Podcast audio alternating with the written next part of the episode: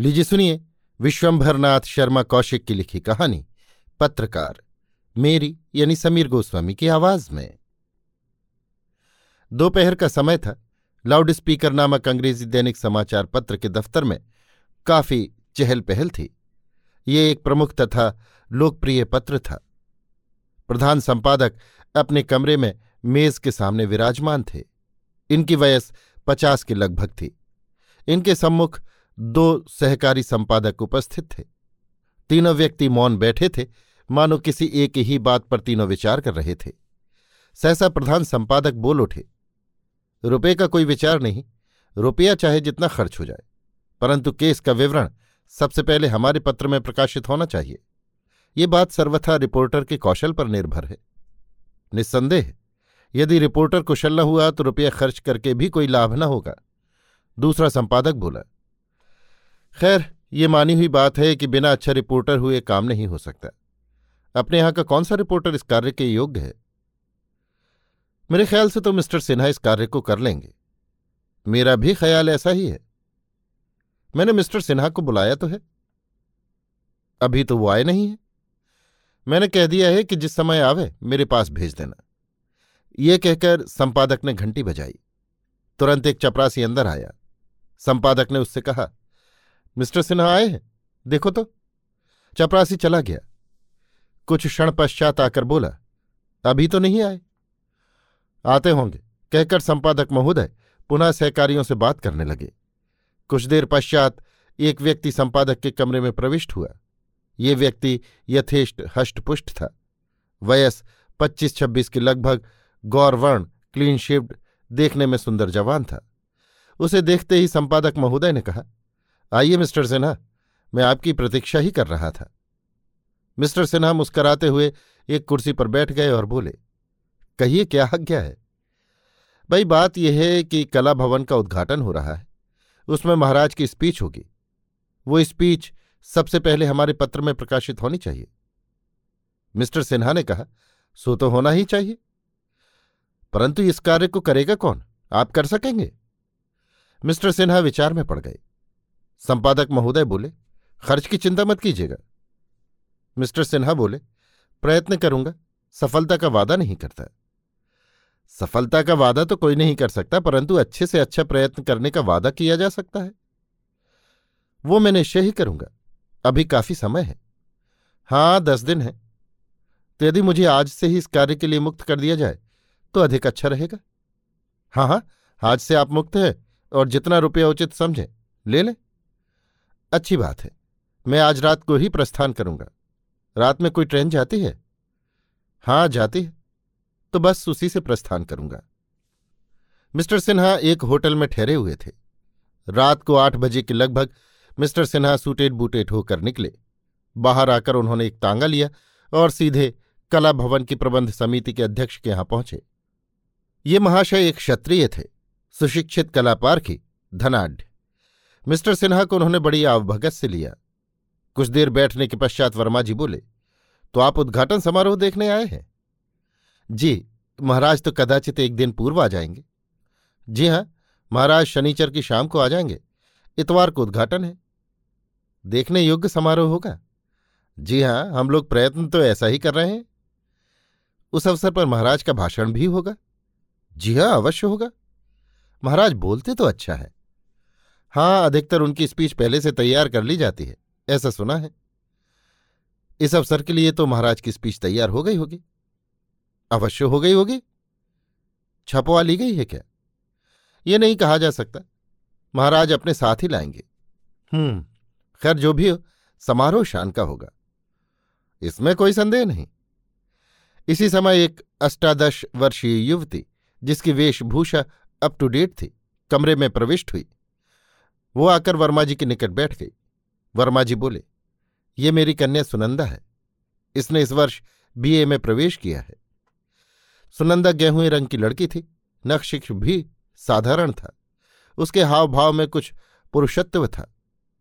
वर्मा जी के यहाँ दो दिन जाने पर मिस्टर सिन्हा को ज्ञात हुआ कि सुनंदा उनकी ओर अधिक आकर्षित होती है। ये ज्ञात होने पर मिस्टर सिन्हा मन ही मन मुस्कराए। सुनंदा की ओर उनका आकर्षण बिल्कुल नहीं था, प्रत्युत वो उससे अलग अलग रहने की चेष्टा करते थे। सहसा मिस्टर सिन्हा को कुछ ध्यान आया। उस ध्यान के आते ही उन्होंने सुनंदा के प्रति अपना व्यवहार बदल दिया।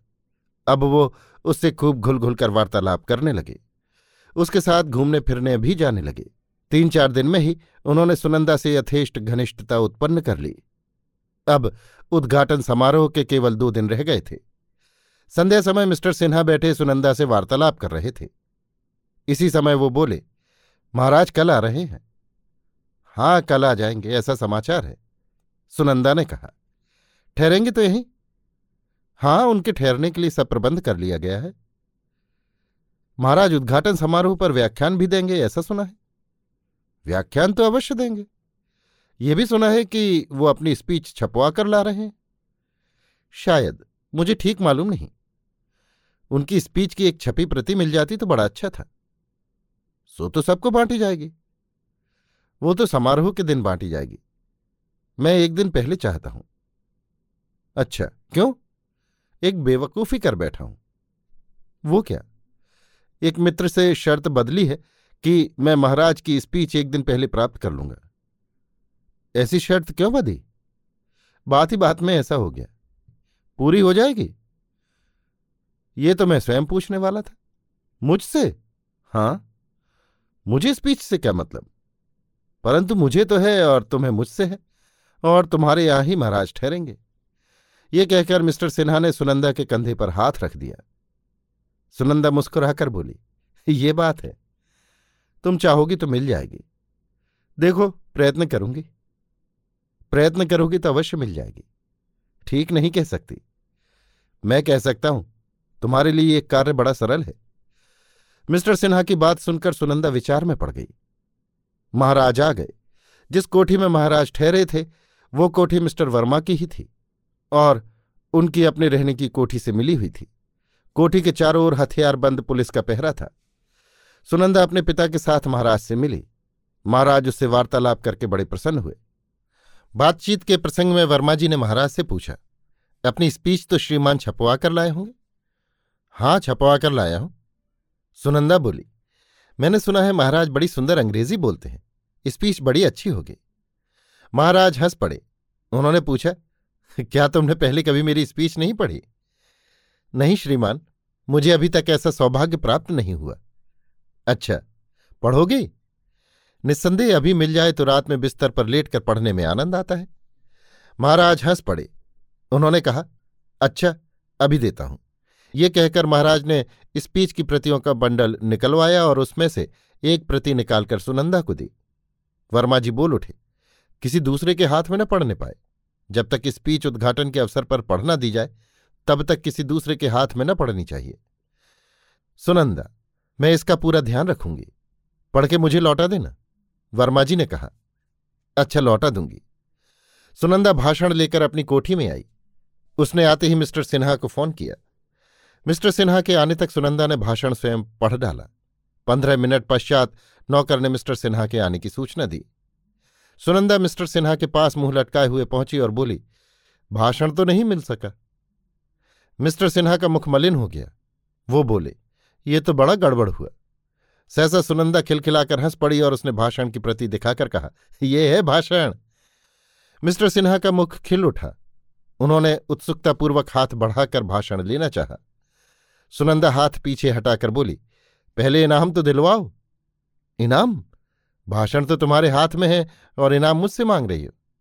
मेरे हाथ में देकर इनाम मांगो। दोगे? अवश्य। सुनंदा ने भाषण दे दिया। मिस्टर सिन्हा ने उसे खोल कर देखा। सुनंदा ने पूछा, है वही, धोखा तो नहीं है? नहीं, धोखा नहीं है। अब इनाम मिलना चाहिए। हाँ हाँ, ये लो इनाम। ये कहकर मिस्टर सिन्हा ने सुनंदा को घसीटकर अपने अंक में ले लिया। महाराज की स्पीच सबसे पहले लाउडस्पीकर में प्रकाशित हुई। जिस दिन उद्घाटन समारोह होने वाला था उसी दिन प्रातःकाल लाउडस्पीकर में महाराज का संपूर्ण भाषण प्रकाशित हो गया। प्रधान संपादक ने मिस्टर सिन्हा की बड़ी प्रशंसा की। उन्होंने पूछा, परंतु भाषण तुम्हें कैसे मिल गया?